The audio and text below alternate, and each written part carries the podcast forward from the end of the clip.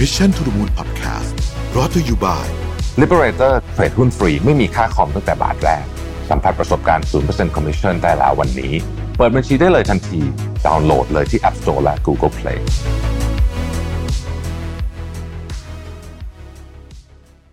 สวัสดีครับ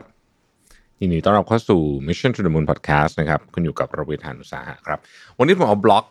นะฮะเอ่อ จาก Morgan Housel คนที่เขียนหนังสือเรื่อง Psychology of Money นะครับเอ่อเขาเขียนบล็อกที่ชื่อว่า Everything You Can Have นะฮะน่าสนใจมากผู้เกี่ยวเรื่องเงินลงทองนี่แหละนะฮะแล้วก็ของที่เราอยากได้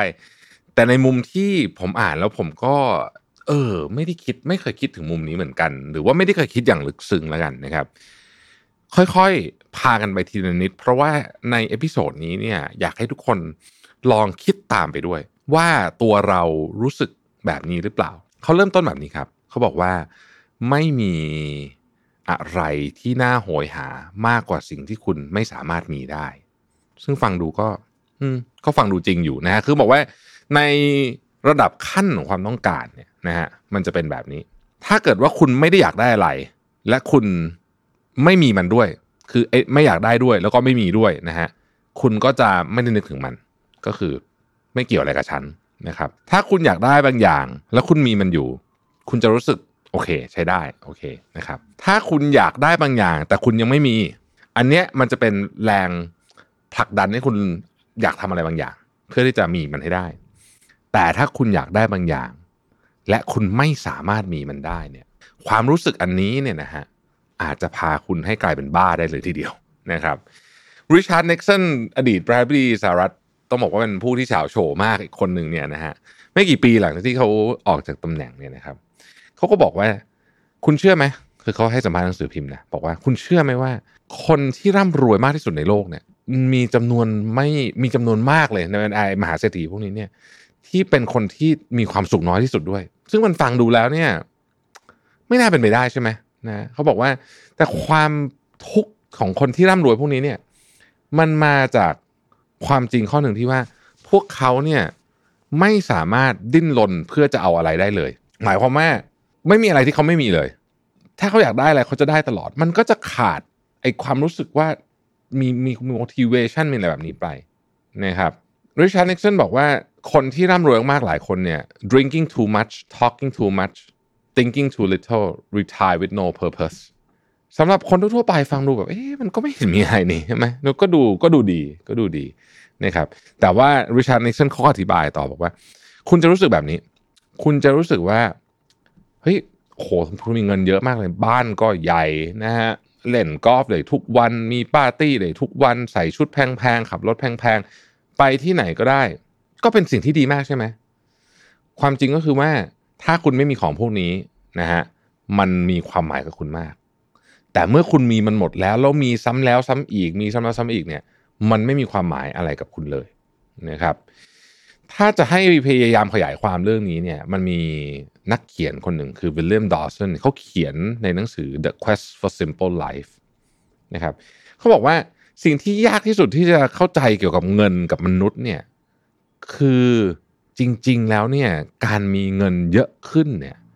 สิ่งที่มันพาความสุขมาให้มนุษย์มากที่สุดเนี่ยไม่ใช่ตัวเงิน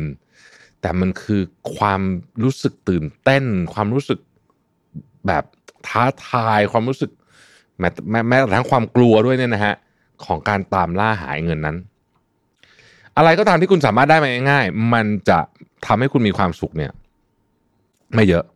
แต่อะไรก็ตามที่คุณต้องเก็บเงินต้องต่อสู้นะฮะใช้เวลาหลายปีกว่าจะได้มาเนี่ย อันเนี้ย จะนำความสุขมาให้คุณเยอะมาก อธิบายแบบนี้ ถ้าคุณเข้าใจวิธีการทำงานของสมองนะถ้าคุณเข้าใจวิธีการทำงานของสมองเนี่ย คุณอาจจะเข้าใจประเด็นนี้มากขึ้น สมองเราไม่ได้ต้องการรถแพงขึ้น ไม่ได้ต้องการบ้านใหญ่ขึ้น สมองเราต้องการโดพามีนนะครับ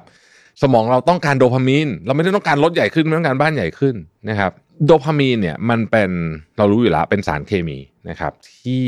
ที่มันเหมือนกับพอมันออกมาแล้วอะนะมันมันปลดปล่อยมาจากสมองแล้วเนี่ย มันเหมือนกับมันเรียกร้องอะขอของมากขึ้น ขอการกระตุ้นมากขึ้น ขอเซอร์ไพรส์มากขึ้นนะครับ เวลาเราตามหาของพวกนี้ของใหม่ช้อปปิ้งซื้อของซื้อรถซื้อเสื้อผ้าแบรนด์เนมซื้ออะไรก็แล้วแต่เนี่ยนะครับ เรา อยากได้สิ่งที่สิ่งที่สมองเราจริงๆเนี่ยคือโดพามีนสำหรับมุมมองของโดพามีนแล้วเนี่ยนะครับ มันไม่ใช่ว่าการมีที่สำคัญนะฮะมันคือกระบวนการในการหามาซึ่งเรื่องนั้น จริง ๆ โดพามีนชอบของอะไรใหม่ ๆ คือในกระบวนการนั่นแหละ คือสิ่งที่สมองมีความสุข สมองไม่ได้ต้องการของใหม่ สมองไม่ได้อยากได้รถใหม่นะครับ แต่สมองเนี่ยชอบกระบวนการและขั้นตอนในการจะได้ของใหม่ เขาเขียนไว้แบบนี้ ผมขอใช้คำภาษาอังกฤษนิดหนึ่ง it wants to engage in the process and anticipation of getting new stuff ไอ้กระบวนการนี้แหละ มันเป็นกระบวนการที่เรามีความสุข ถ้าเกิดว่าจะให้เปรียบเทียบเนี่ย ลองนึกถึงตอนเรา plan trip ไปเที่ยวอะเนี่ย คือตอนเรา plan trip ไปเที่ยวเรามีความสุขใช่ไหมนี่แหละครับ คือการทำงานของโดพามีนนะครับวิลสมิธดาราชื่อดังเคยอธิบายความโด่งดัง ซึ่งผมคิดว่ามันก็เป็นอีกมุมหนึ่งที่คล้ายๆ กับเรื่องความร่ำรวยเหมือนกันนะ เขาบอกว่าอย่างนี้ becoming famous is amazing คือโอ้โหการจากไม่มีใครรู้จักเลยเนี่ยแล้วโด่งดังขึ้นมาเนี่ยดีมากนะฮะ being famous is a mixed bag being famous ก็คือตอนที่ดังแล้ว ก็มีทั้งทุกข์ทั้งสุข losing fame is miserable คือคุณสูญเสียความดังเนี่ยโอ้โหอันนี้เจ็บปวดสุดๆเลยนะฮะ Drake เคยพูดอะไรคล้ายๆกันบอกว่า people like you more when you are working towards something not when you have it คือนี่แหละ เราเห็นเรื่องพวกนี้กับไอ้ความดังความอะไรพวกนี้กับเงินกับอะไรเงี้ยนะฮะเพราะฉะนั้นเนี่ยใน psychology of money หรือว่าวิธีการคิดเกี่ยวกับเรื่องเงินเนี่ยมันเป็นอย่างนี้เลย เวลาคุณไม่มีรถ คุณอยากคุณจะฝันถึงการมีรถสักคันหนึ่งรถอะไรก็ได้นะฮะพอคุณสามารถซื้อรถราคาห้าแสนบาทได้ คุณจะฝันถึงรถหนึ่งล้าน พอคุณซื้อรถหนึ่งล้านได้คุณจะฝันถึงรถสามล้าน คุณซื้อรถสามล้านได้ คุณจะฝันถึงรถเจ็ดล้าน ซื้อรถเจ็ดล้านได้ฝันถึงรถยี่สิบล้าน พอซื้อรถยี่สิบล้านได้แล้ว ก็อาจจะมียี่สิบล้านหลาย ๆ คันนะครับ แล้วคราวนี้ก็จะเริ่มลามปามไปจนถึงอ้าวเอ๊ะรถมีหมดละตอนนี้นะฮะนั่งเครื่องบินก็นั่ง business class first class อยากได้เครื่องบินเจ็ตส่วนตัวอะไรอย่างเงี้ย คือเพราะการไปถึงเลเวลต่อ ๆ ไปพวกนี้เนี่ย มันทำให้สมองเรามีความสุขจริง ๆ เหมือนที่นิกสันบอกอะฮะ once you have something it means nothing to you คือเมื่อคุณได้แล้วได้แล้วโดยเฉพาะได้แล้วซ้ำๆๆๆอีกอะมันไม่ค่อยมีความหมายคุณเท่าไหร่ละนะครับดังนั้นเนี่ยนี่คือกระบวนการของสมอง dopamine train เนี่ยที่เขาใช้เนี่ยนะเป็นเขาบอกว่า the most common and powerful trap สำหรับเรื่องการใช้เงินของคน ดังนั้นคุณต้องถามตัวเองว่า เอ๊ะ